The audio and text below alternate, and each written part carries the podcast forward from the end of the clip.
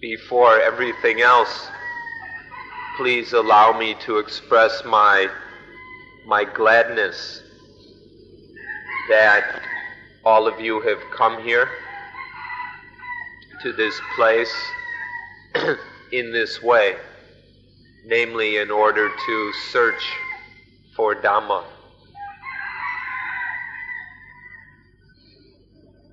If we examine things in a broad way, we can see that those who travel great distances can be seen in two ways. There are those travelers who come as tourists, and then there are those who come as pilgrims. And between the two, there is a very clear and important difference. And the, the results or the benefits that each receives are also quite different.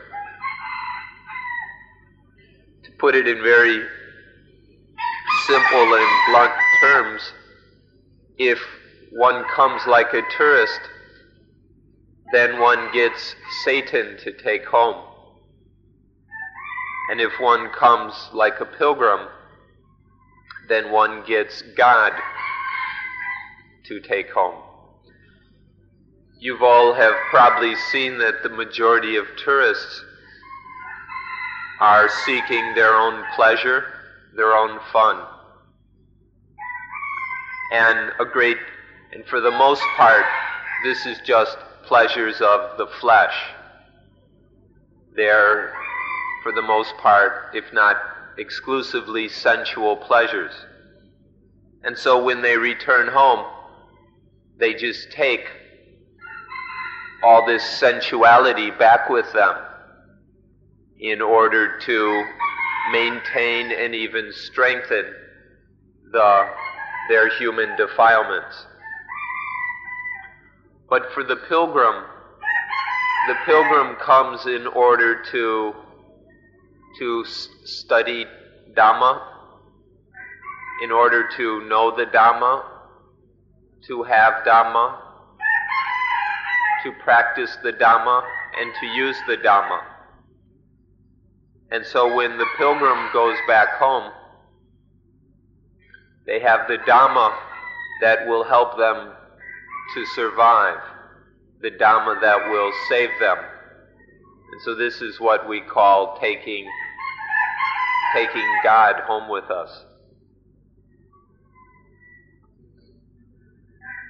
So when you come here in order to study Dhamma and practice meditation,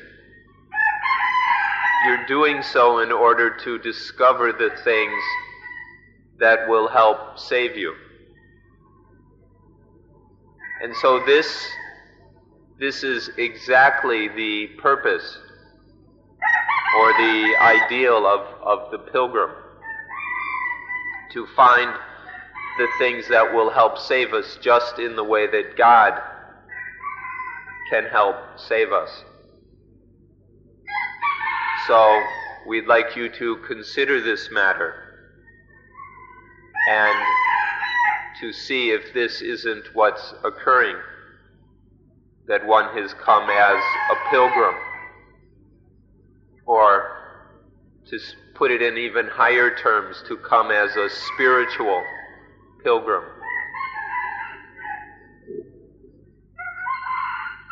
And we're also going to take the opportunity to know the Buddha, to know the one who is considered to have given birth to, to Buddhism.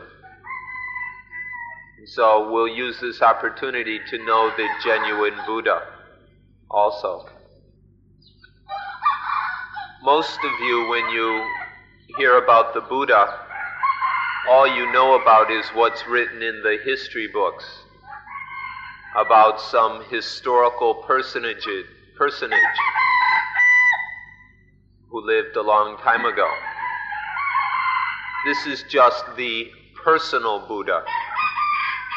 But that's not the real Buddha. the Buddha himself said that even those who see me in the flesh, who see my skin and my robes, that isn't, they haven't really seen the Buddha. He said to, to see the Buddha, one has to see the Dhamma. Those who see the Dhamma see the Buddha. This is how to see the, the real Buddha. Back in India, at the Buddha's, when the Buddha was alive, there were loads of people who, who saw the Buddha but never knew him. There were people who just didn't get any advantages from him. And so they, they didn't, weren't at all interested. And there were even some people who made themselves enemies of the Buddha. For example, there were certain women who were very angry with the Buddha because their husbands went off and became monks. And then they, they became like widows. And this made them very angry at the Buddha. So there are many examples like this of of people who saw the physical Buddha but never really knew the real Buddha. There was even cases where people tried to hire assassins to kill the Buddha. And so now the we need to understand the Dhamma which is the genuine Buddha. The genuine, the real Buddha is the Dhamma. So it's important that we, we understand what the Dhamma is.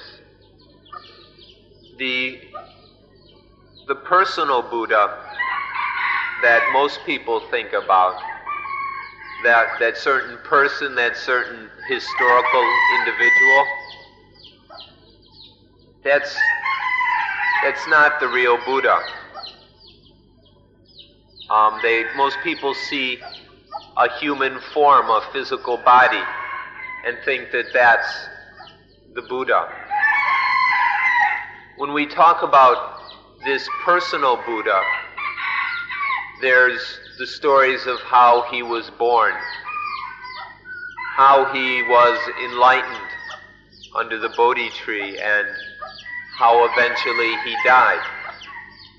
But that's not the real Buddha. The real Buddha is the Dhamma, which is eternal. The real Buddha was never born. The real Buddha wasn't enlightened. And the real Buddha didn't die. Please try and get to know this real Buddha we should understand that it's the real Buddha that makes this ordinary, common individual this become a Buddha. In Mahayana, they talk about all the hundreds or thousands or millions of Buddhas, of the awakened ones. And all of these Buddhas these personal, individual Buddhas became Buddhas because of the real Buddha, because of the Dhamma. So we should see that it's the real Dhamma that makes all these individual Buddhas. So please understand the Buddha in these two meanings. The first meaning is in the terms of people language, whereas the second Buddha is the Buddha of Dhamma language. People language is the ordinary materialistic way of speaking that is used in the world. Most people talk about individual people, separate people, and material things. This is what most people spend their time talking about. We call that people language. So there's the Buddha people language. But there's also a way of speaking that goes beyond the superficial, materialistic understanding of the common person to a deeper understanding of, of Dhamma. We call this way of speaking Dhamma language.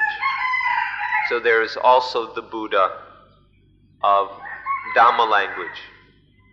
That individual, personal Buddha, we can call just the external Buddha or the superficial Buddha. But the Buddha we talk about in Dhamma language, the genuine Buddha that is the Dhamma, we can talk of as being the, the inner Buddha or the essential Buddha. We should understand how the Buddha is talked about in both kinds of language, both people language and Dhamma language. So please think which of these Buddhas can help you. Which of these Buddhas can you have with you so that this Buddha can help you in your living of life? That personal Buddha died a long time ago. And there's just no way that this Buddha can be with you if we talk about the superficial Buddha. And that Buddha can't help you. So it's important to understand which Buddha can really help us. And then to come here as a spiritual pilgrim is to come in order to seek and discover the, the real Buddha, the Buddha that can actually help us so that we can benefit from this, this true Buddha.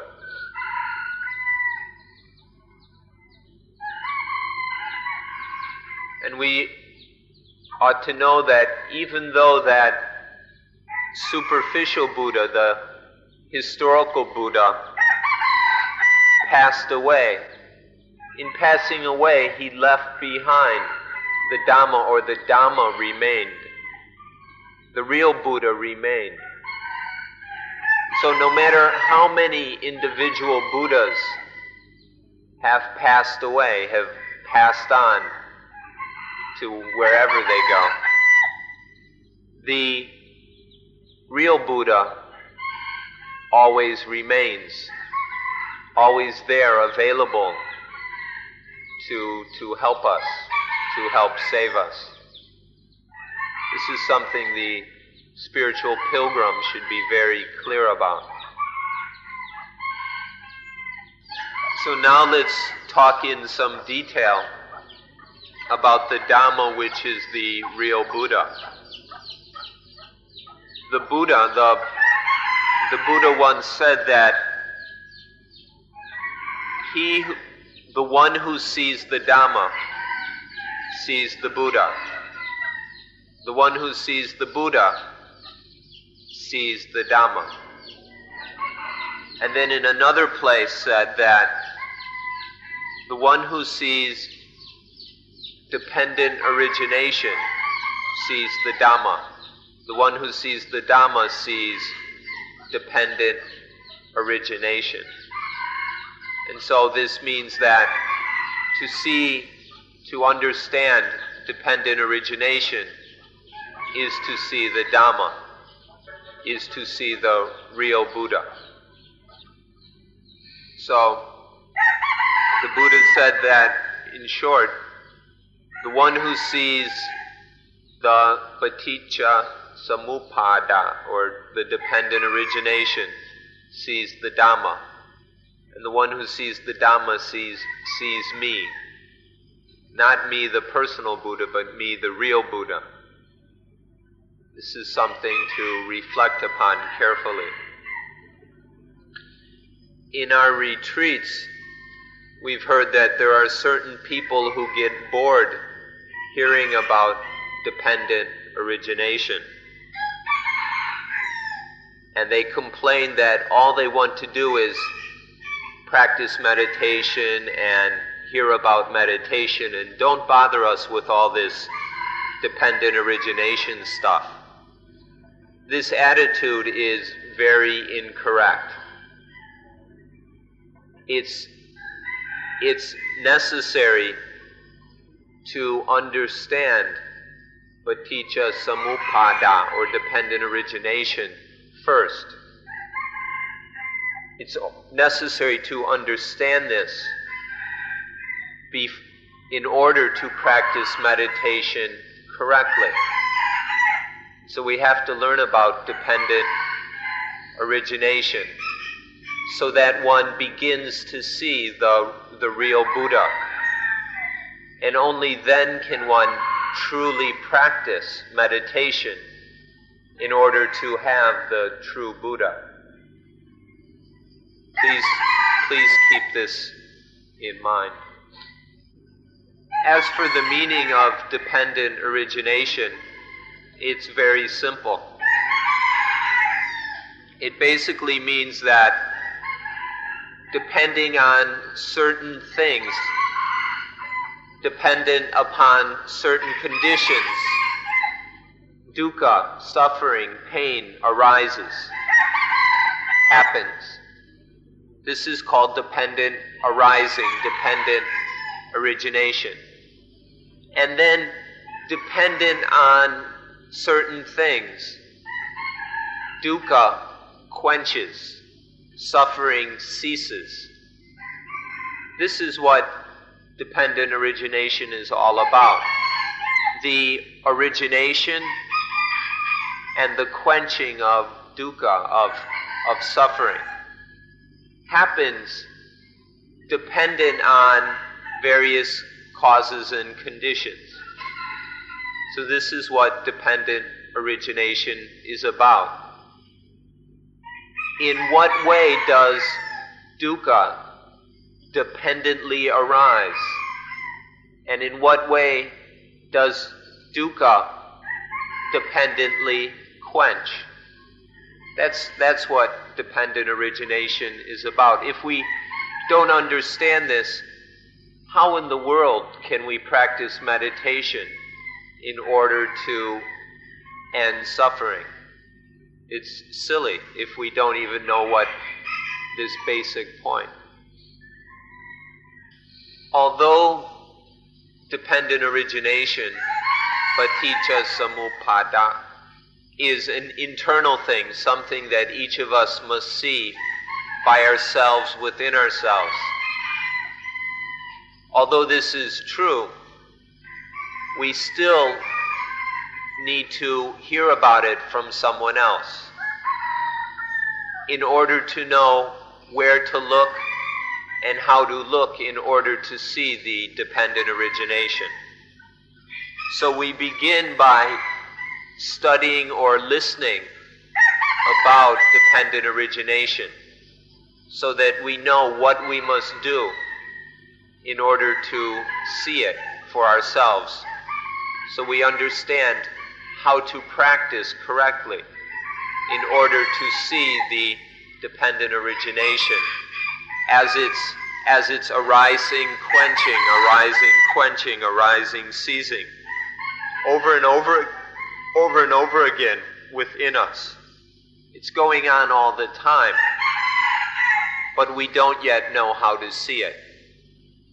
So this is the importance of hearing about it, studying it about it in this way, so that we can use this knowledge then to, to look inside and see this constant arising and ceasing, arising and quenching of dependent origination. And then we can see it directly within ourselves. So now we'll get ourselves ready to study dependent origination because there are sense organs, which we call the ayatana, that which can be experienced, the experienceables, because we have these six sense organs the eyes, ears, nose, tongue, body, and mind. And because we have these sense organs to receive sensual objects, to experience objects. And then because there are sense objects, the uh, um, sights, sounds, smells, tastes, touches, and mental objects, because these exist, and they exist naturally, all of these are certainly there. They exist naturally. So we, there's no question about this. Now, when, because they exist, they can interact. And when these two interact, when they come together, for example, when an eye and a sight come together, then there arises consciousness, sense consciousness. And there are six kinds of consciousness eye, ear, nose, tongue, body, and mind consciousness. This is very natural because there are the sense organs, the inner sense organs, and the outer sense objects. They can interact. When they do interact, then there arises consciousness.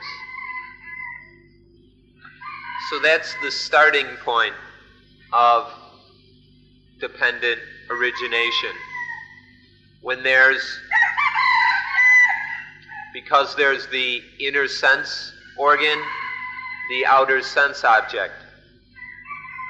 When the two come together, when the two interact, consciousness naturally arises.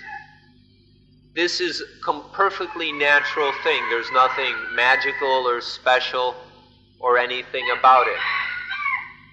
It's just the law of nature that when sense object or sense organ and sense object interact, that one of the six kinds of consciousness will arise.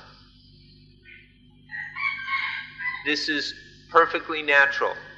It doesn't depend on some God that makes it happen or on devas or angels or spirits that help. It's just a purely natural ph- phenomena that happens in a natural way, that happens according to the natural law or just or the absolute truth of, of nature of the universe. This is perfectly natural that things would happen this way.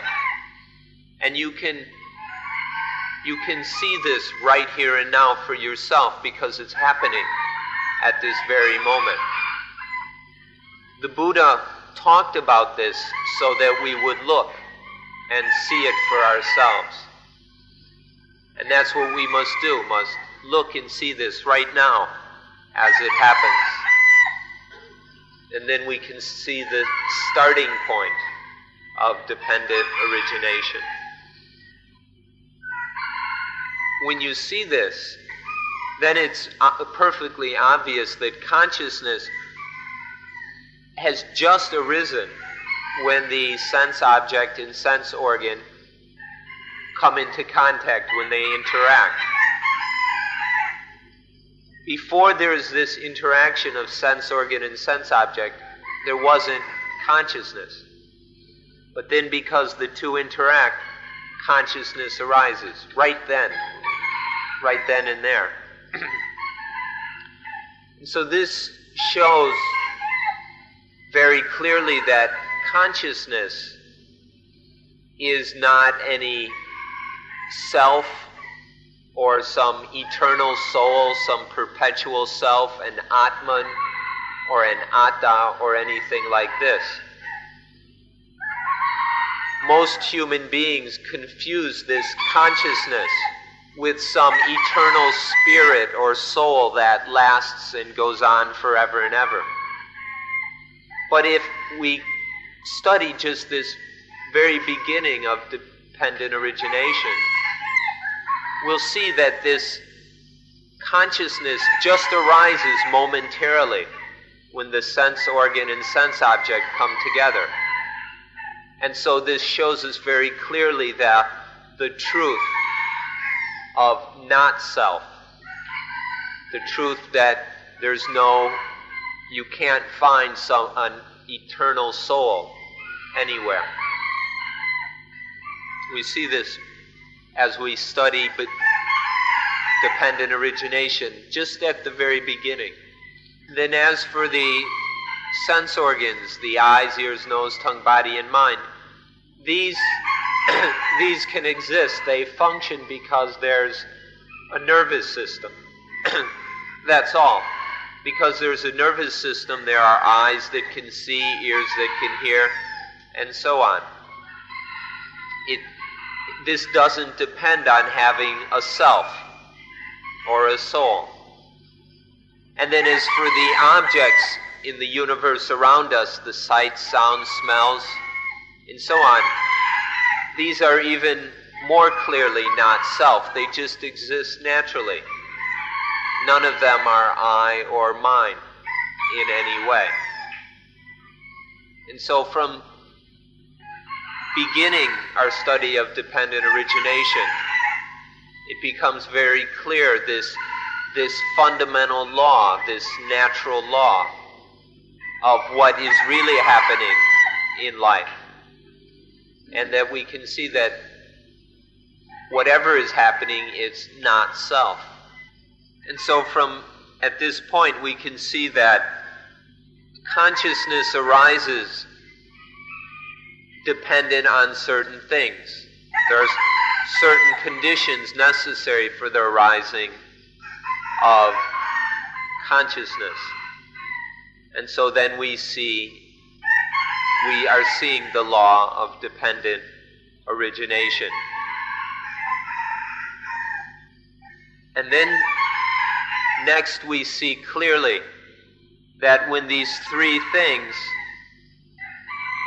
come together, when they meet and function together, when the sense organ, sense object, and sense consciousness, when they function together, we see that that is contact, where this makes contact and how these come together and function together as contact can be seen clearly by practicing correctly. Then the next stage of dependent origination is that if there is this contact, when these three come together and there is contact, then there naturally arises what we call Vedana. Vedana or feeling. Vedana means to feel pleased, is pleasant feeling a pleasantness or an unpleasantness. To be pleased by the experience or to be displeased by it. This is the meaning of Vedana. Once there is contact, there will naturally be Vedana, this, this feeling. And there's just absolutely no need to go and talk about some God or divine, divine power having anything to do with this. For living beings, for living beings, when there is contact, there is automatically, naturally, feeling. Then the next step is that when there is Vedana, this feeling, there arises tanha or craving. Tanha is a kind of hunger or want. When there is feeling, there naturally arises want or desire regarding based on that feeling. If it's a an agreeable, pleasant feeling, if it's a a lovely, attractive feeling, then there arises wanting to get it, wanting to have it. but if the feeling is unlovely, unattractive, then there arises wanting to get rid of it, wanting to destroy whatever it is. And so when there is feeling, there, nat- there naturally will arise craving or this, this kind of blind desire. This happens naturally. It's just, this is just how things happen according to natural law.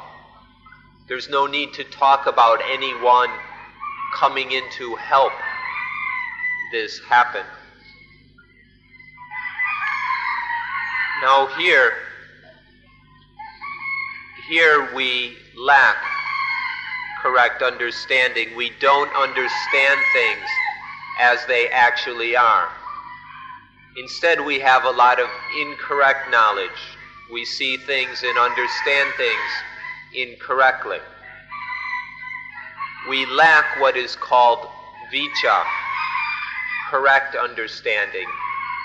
And we have avijja, which means ignorance, the lack of understanding, the lack of knowledge, or even to know things in the wrong way.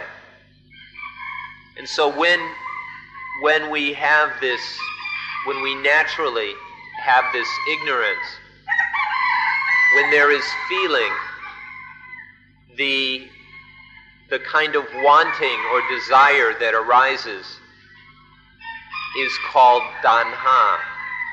Tanha is a specific term. I translate it as craving. It's the to want, to desire in an ignorant way. It's the wanting and desiring uh, through the power of ignorance, through knowing things incorrectly. And we call this tanha, which is very different than when there is wisdom. If there's wisdom, then things are understood correctly and there's no ignorance.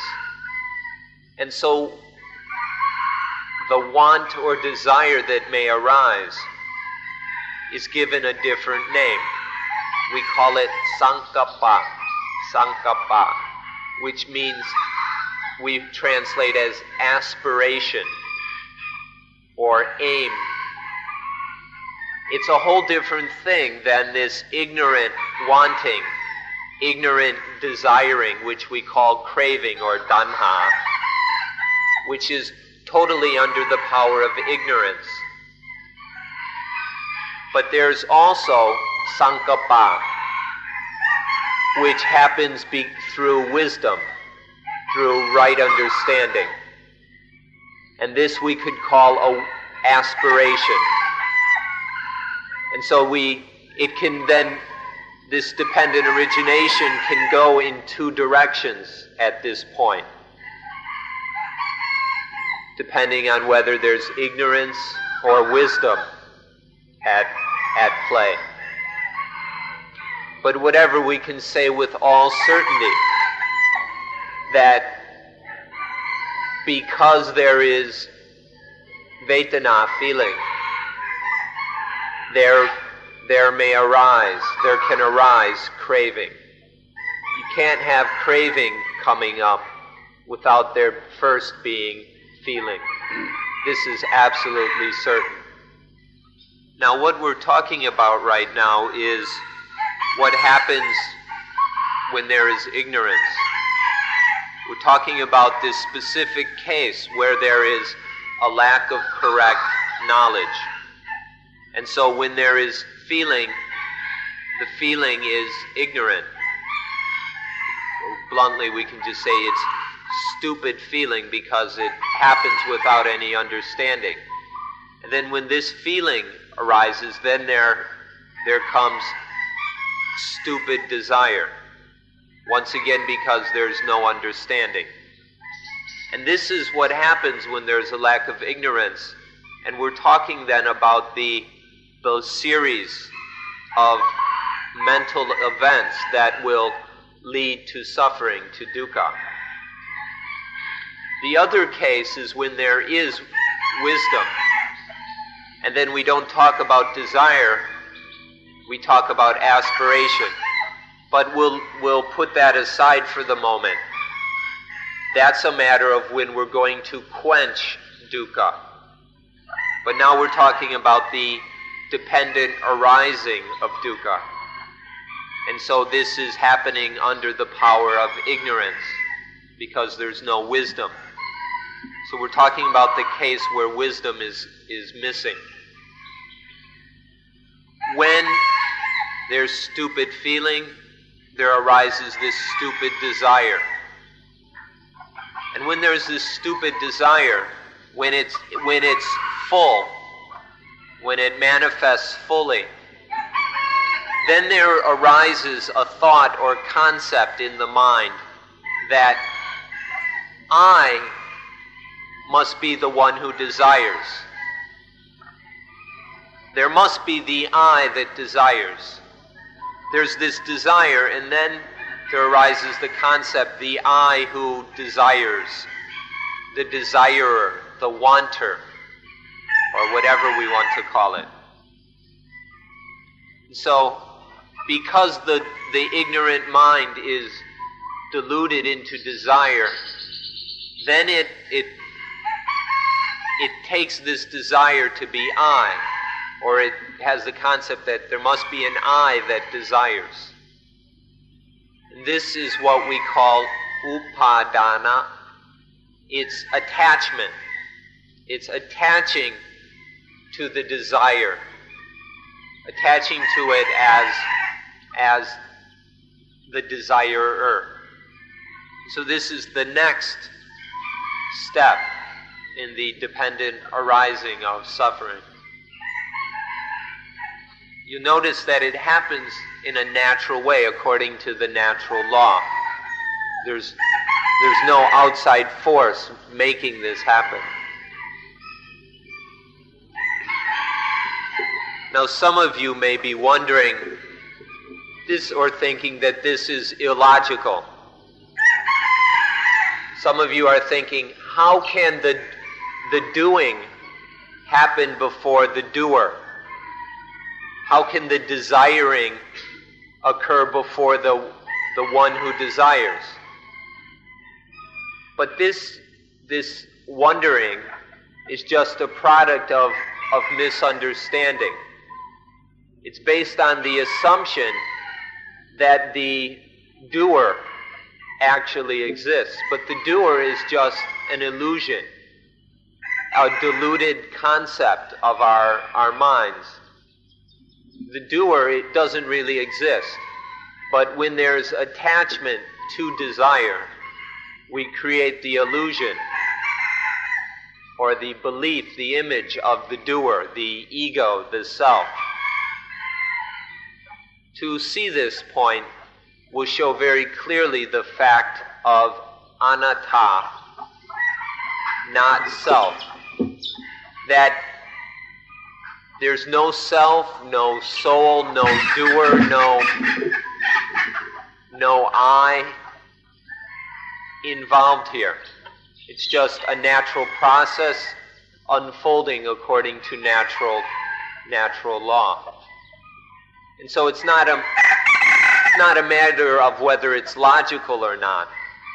It's just the facts which need to be observed directly from experience. For example, if something cuts the finger, first there is pain. Then there is the, the idea, the I who hurts if a knife slices into the finger, there naturally is pain. That happens first. Only then is there the sense of the one who hurts, the, the pained one. This is very natural. There's no I or self just kind of waiting around to get hurt, to feel the pain this self or I, ego, just arises when there's something like pain. First, there's just pain, then the attachment to it, the I who hurts, arises. This is a fact that can be verified from human experience if we, if we examine our experience carefully. It's the same with emotions, such as love. Love occurs first. Only then is there the sense of the lover. First, there's just love, and then the one who loves, the lover, comes afterwards. You can't have the lover without love. Or with hatred, anger, it's the same way. First there is anger, and only one, then is there the angry one. The, the activity, the basic activity of pain or love or anger happens, and only then does the mind attach to it, creating the I concept. This is a natural fact that needs to be needs to be examined. Now, although this attachment, this upadana, is just a diluted concept, it's just created out of human misunderstanding, it still has influence over the mind. The thing, the I, the self, doesn't really exist but the illusion has the power to, to stir up something more. And so when this attachment is full in the mind, then there arises the what we call existence. Bhava, bhava. This existence then is there, and it's it's the being the having, the existence of, of the self. It's not the real self, it's just this delusion of self. But this now, there's this complete sense of existence, of exist, of having, of, of being. Then once there is once there is the existence of this delusive self, it's born. It's, it's born into the world. This, this self is born. And once it's born, it starts take it takes everything as being as belonging to it.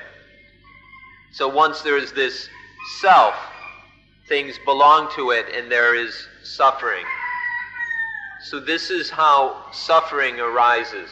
This is the dependent origination, the paticca samuppada of, of dukkha, of suffering. So, this is the thing that you have to know before you're going to meditate. If you don't have some enough understanding of this, your meditation will be, will be lost or aimless. But if you understand paticca samuppada well enough, then we'll know what meditation is about. And then we can meditate. When we see how the arising of dukkha is, and we see how dukkha quenches, when we see this, then we can meditate in order to see this more and more clearly, more and more deeply and so that we can practice. Meditate solely to have the ability to develop the correct understanding so that at the moment of contact, instead of ignorance, there's wisdom. And then so that this arising of dukkha doesn't happen. We've talked about how suffering comes into the world, into our lives. But if there's the right understanding, which comes through, me- we can de- develop through meditation, then this ignorant process won't take place. And suffering will not be stirred up, it will not be caused. So, this is what we need to understand. We practice meditation to understand this completely and to have the ability to, to act correctly according to this natural law.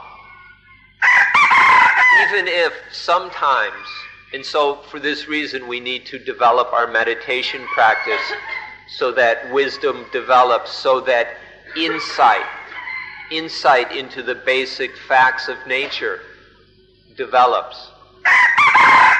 And then when we meditation has gone developed enough, we see that all these things are not self. They're not I, they're not mine. And when we have this wisdom, then the paticca samuppada cannot occur. Or even if if there's a slip and feeling arises in there, there's some ignorant feeling. If there's enough insight, insight can keep that feeling from be developing craving, from conditioning attachment, existence, birth, and, and dukkha. So we need to develop meditation to develop vipassana, insight, so that we have the wisdom and understanding to, to deal with this law of dependent origination. So, this is the dependent origination that one must understand, that one must study in order to meditate. So we ask you to study this so that your meditation will be, will be correct. And we ask that you study this as a science, not as a philosophy.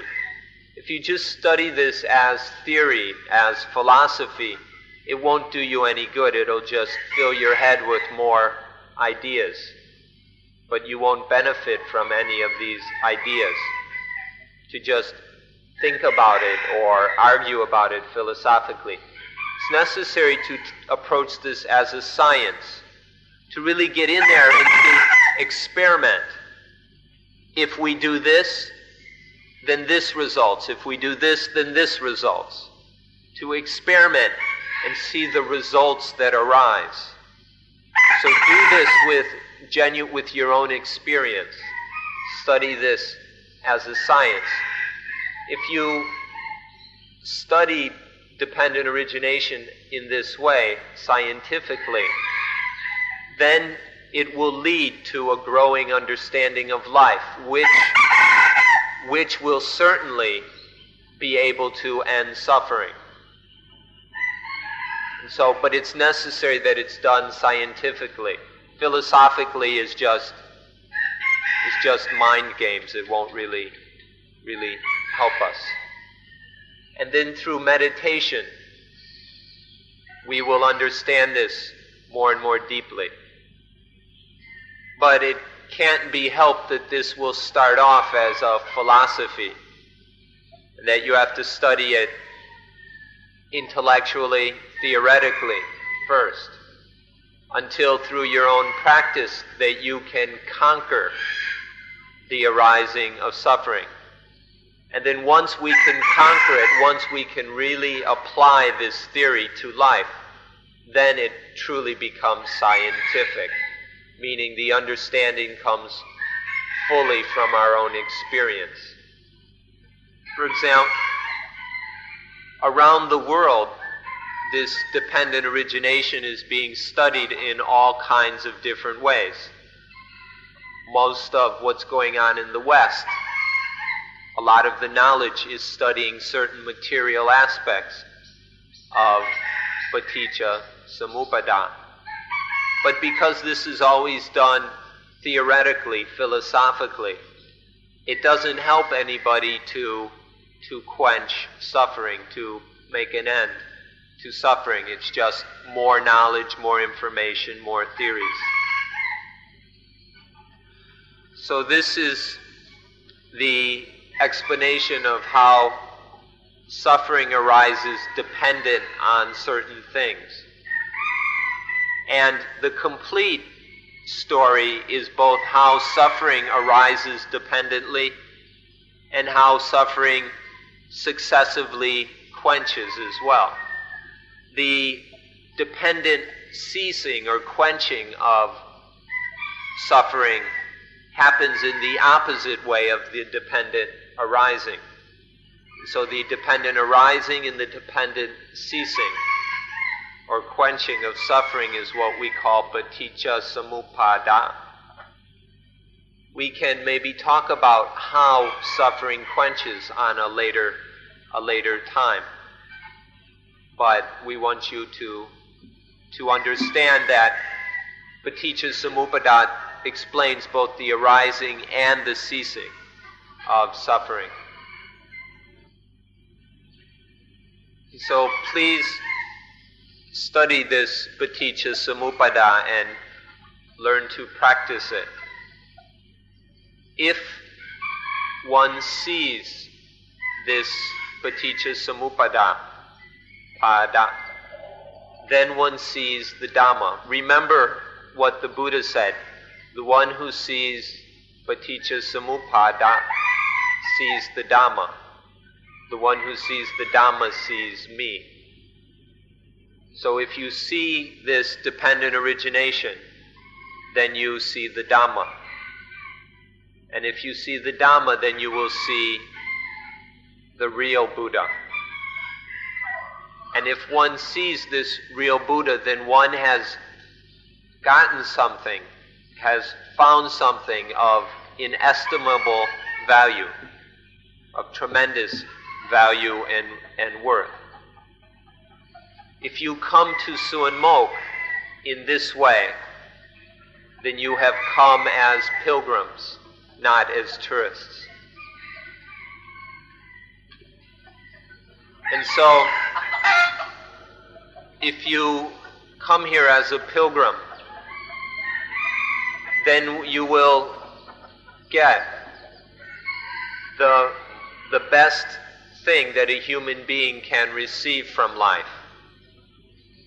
if you see this law of nature and understand it, then you will have gotten the best thing that one can get in life.